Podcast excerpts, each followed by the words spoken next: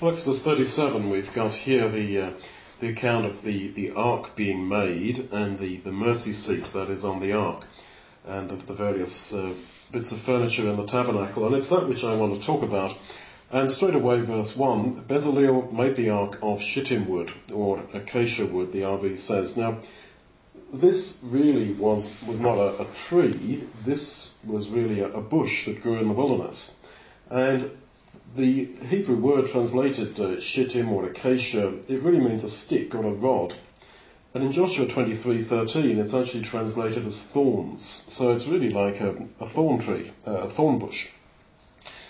And so the, the wood that you get from from this uh, bush is very brittle. It's in pretty short lengths, uh, very difficult to work with, very difficult to uh, bind it together to get any decent length with which to work, for example, to make a box like, uh, like the ark, and all these different parts of the tabernacle.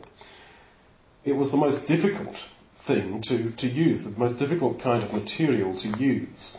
And of course the tabernacle in its bigger picture represents us. And God in that sense is, uh, is working with very, very poor material. And why, of course, did God uh, tell them to use this? Well, I think that in a sense, God was limited by what was available because there they were in the wilderness and they had not taken with them from Egypt huge planks of wood. Actually, this was all that they had. They couldn't really use anything else. And so, in that sense, God, I think, is, in one sense, limited by the material that is in his hand, and we are that material. Now, that is not to say that God cannot, if he wishes, go over and above us and operate in a completely different way, in a completely different dimension. Of course, he can. But he also, I think, limits himself to, as it were, what is available. Now, this is a comfort to us with our brittleness and the, the, difficulty that we feel, I guess, within our own personalities and characters. And it's also, I, I suppose, uh, a way of helping us to understand each other because so often we look at the, the brittleness and the, the weakness and the difficulty and the awkwardness of those that are next to us in the ecclesia and in the people of God and it can be very discouraging and of course practically very, very difficult to live with some people. But this is the shittim wood. This is the lesson of the uh, the acacia wood that was being used for all this, and of course it was overlaid with pure gold, and it was given such huge meaning by God. Of course, when you read about it all being made here, you, I suppose, inevitably think, well, suddenly when all this was put together in the right place at the right time, then God suddenly declared this to be super holy. But all it started off with was uh, bits of uh, thorn bush uh, lying around in the desert that were sort of banded together somehow to make lengths long, long enough to work with, and then overlaid, and then this huge spiritual significance and the great glory of God was attached to it. And that is of course what has happened to you and I, and not only to you and me, but to that brother or sister who is so difficult and so awkward, uh, who's next to us in, in the people of God.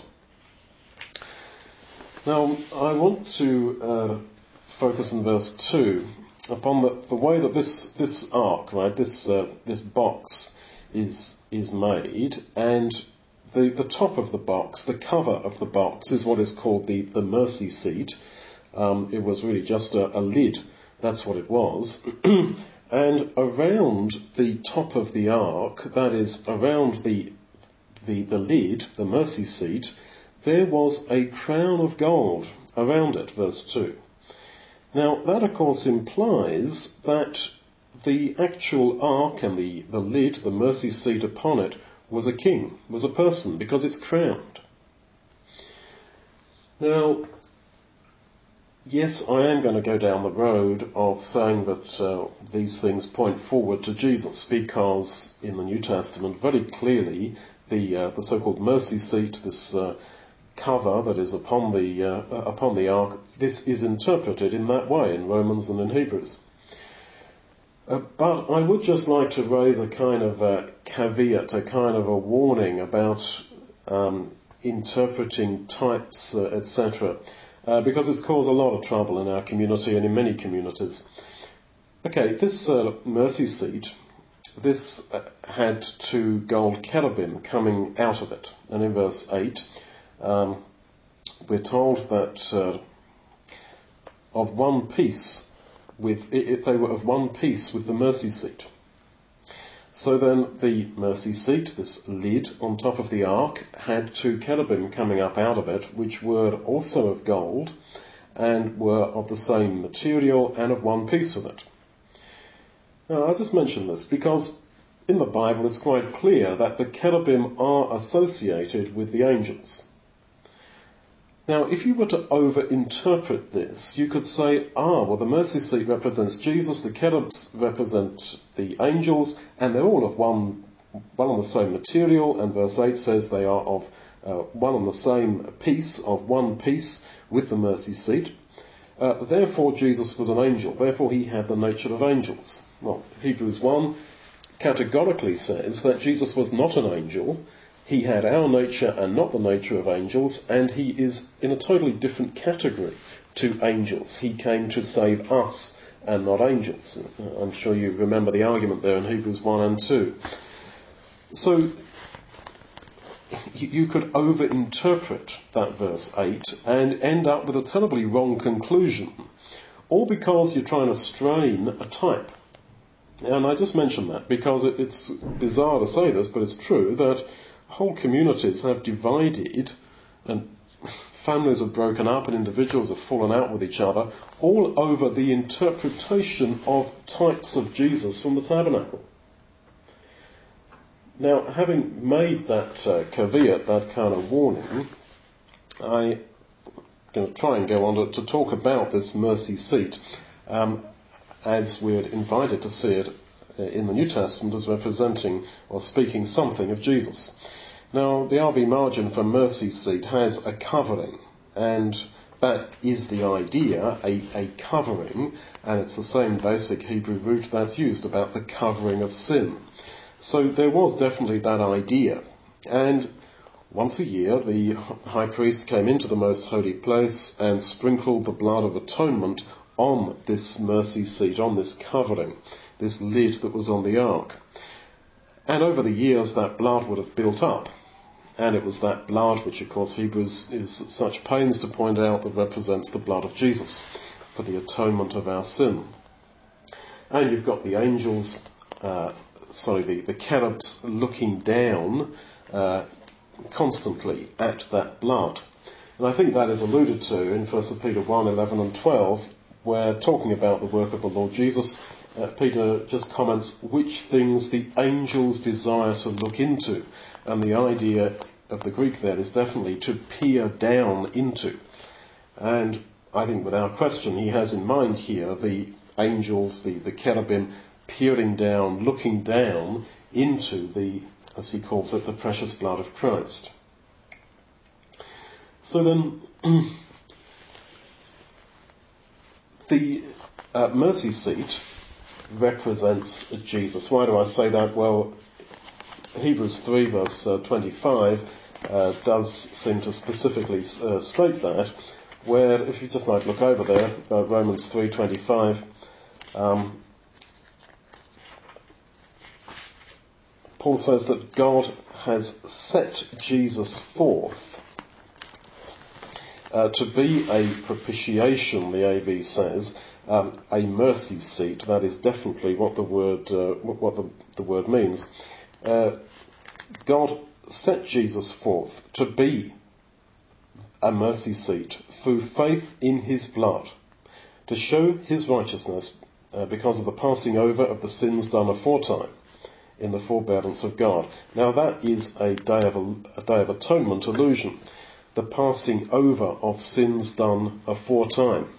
That's what they did. Every year they came and remembered the, the sins they had committed in the past year and they offered the, uh, sacrifice and put the blood of atonement on the mercy seat. But that mercy seat here, we're told, is Jesus, and God has set him forth, has displayed this, so that through faith in the blood sprinkled there, we also can have a passing over of our sins, a covering of our sins uh, which were done aforetime. Now, the idea of being set forth, being openly displayed, it's as if we are invited to view the mercy seat and to see the blood of Christ there. But of course the high priest alone could do that once a year. And the implication I think is that we have gone in to the most holy place, we have seen the blood there on the mercy seat, and we have believed in it. And of course the glory of God appeared between the cherubim. This was where God was enthroned, as it were. Now, Hebrews also seems to refer to the uh, the mercy seat. Um, we're told that we uh, should be able to uh, enter with confidence into the most holy place by the blood of Christ. Now, it was only the high priest who could enter the, the holy, the most holy place, and that just once a year. And yet we're told that we can do that, and that was the significance of the veil coming down when Jesus died.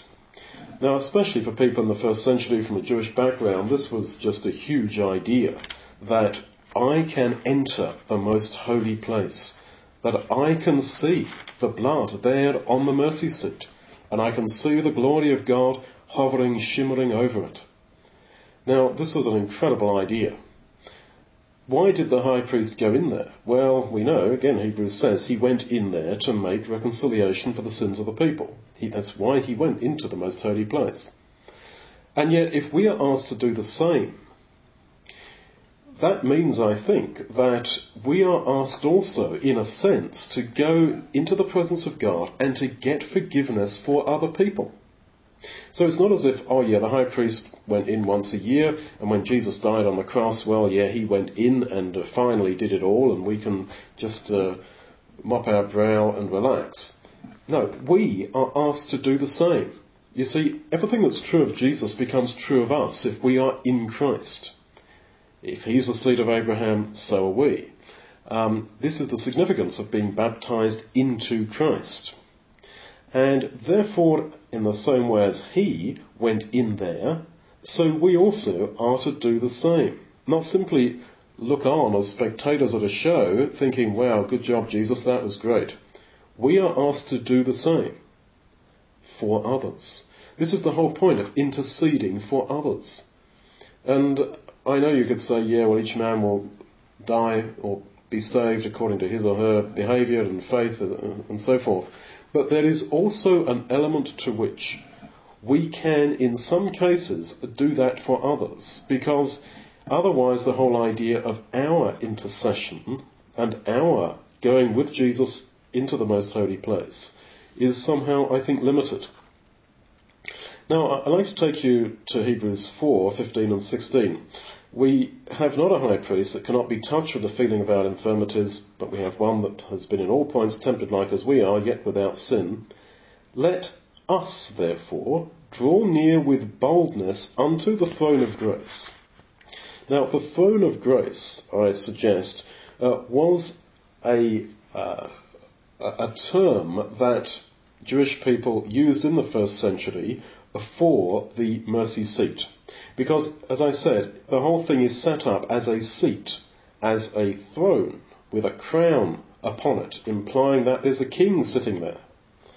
And so the throne of grace was a, fr- uh, a, phrase understood referring to the mercy seat.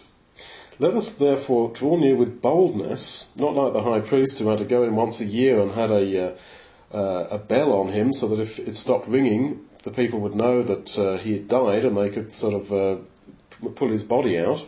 Uh, we come with boldness unto the throne of grace. This is uh, to be understood in the terms that we get later on in Hebrews, that we with boldness can enter into the holiest by the blood of Jesus.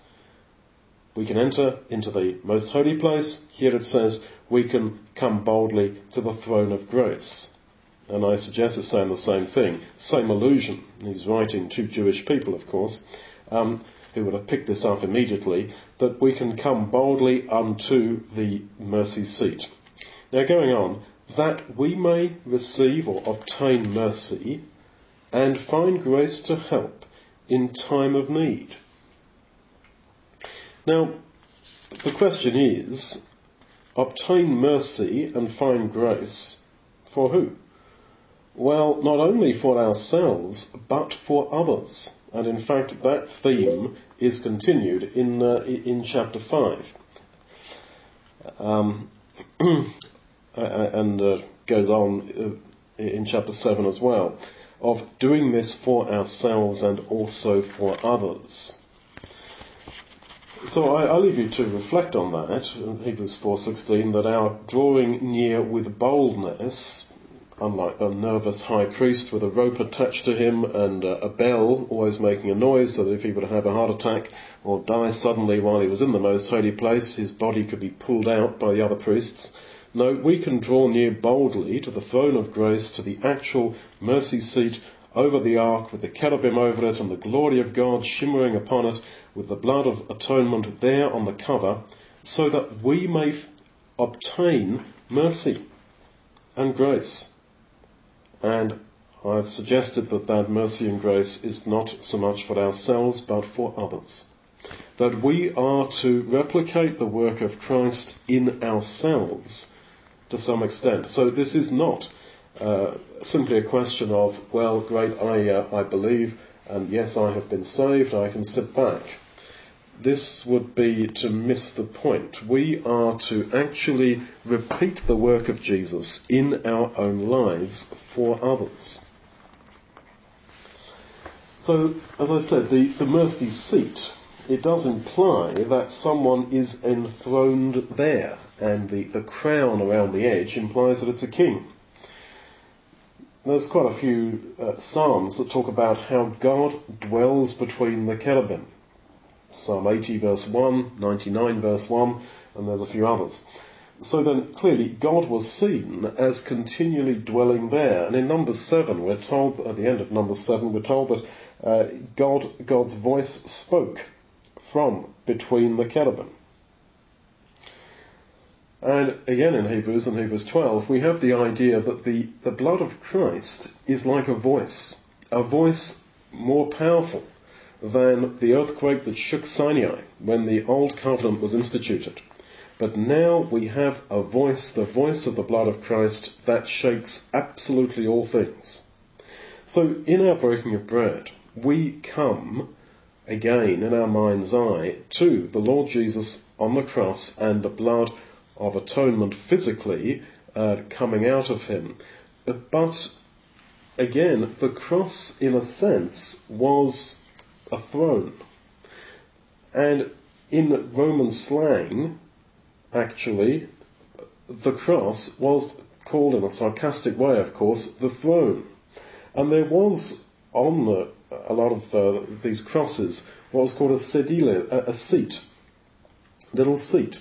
And the idea was that to prolong the agony, um, this thing was put there so that the the victim could get some temporary relief by putting their their weight uh, where their their backside was, that they could sort of just about manage to get a little bit of perch on this uh, little bit of bit of wood that was attached to the cross, which was called a, a seat.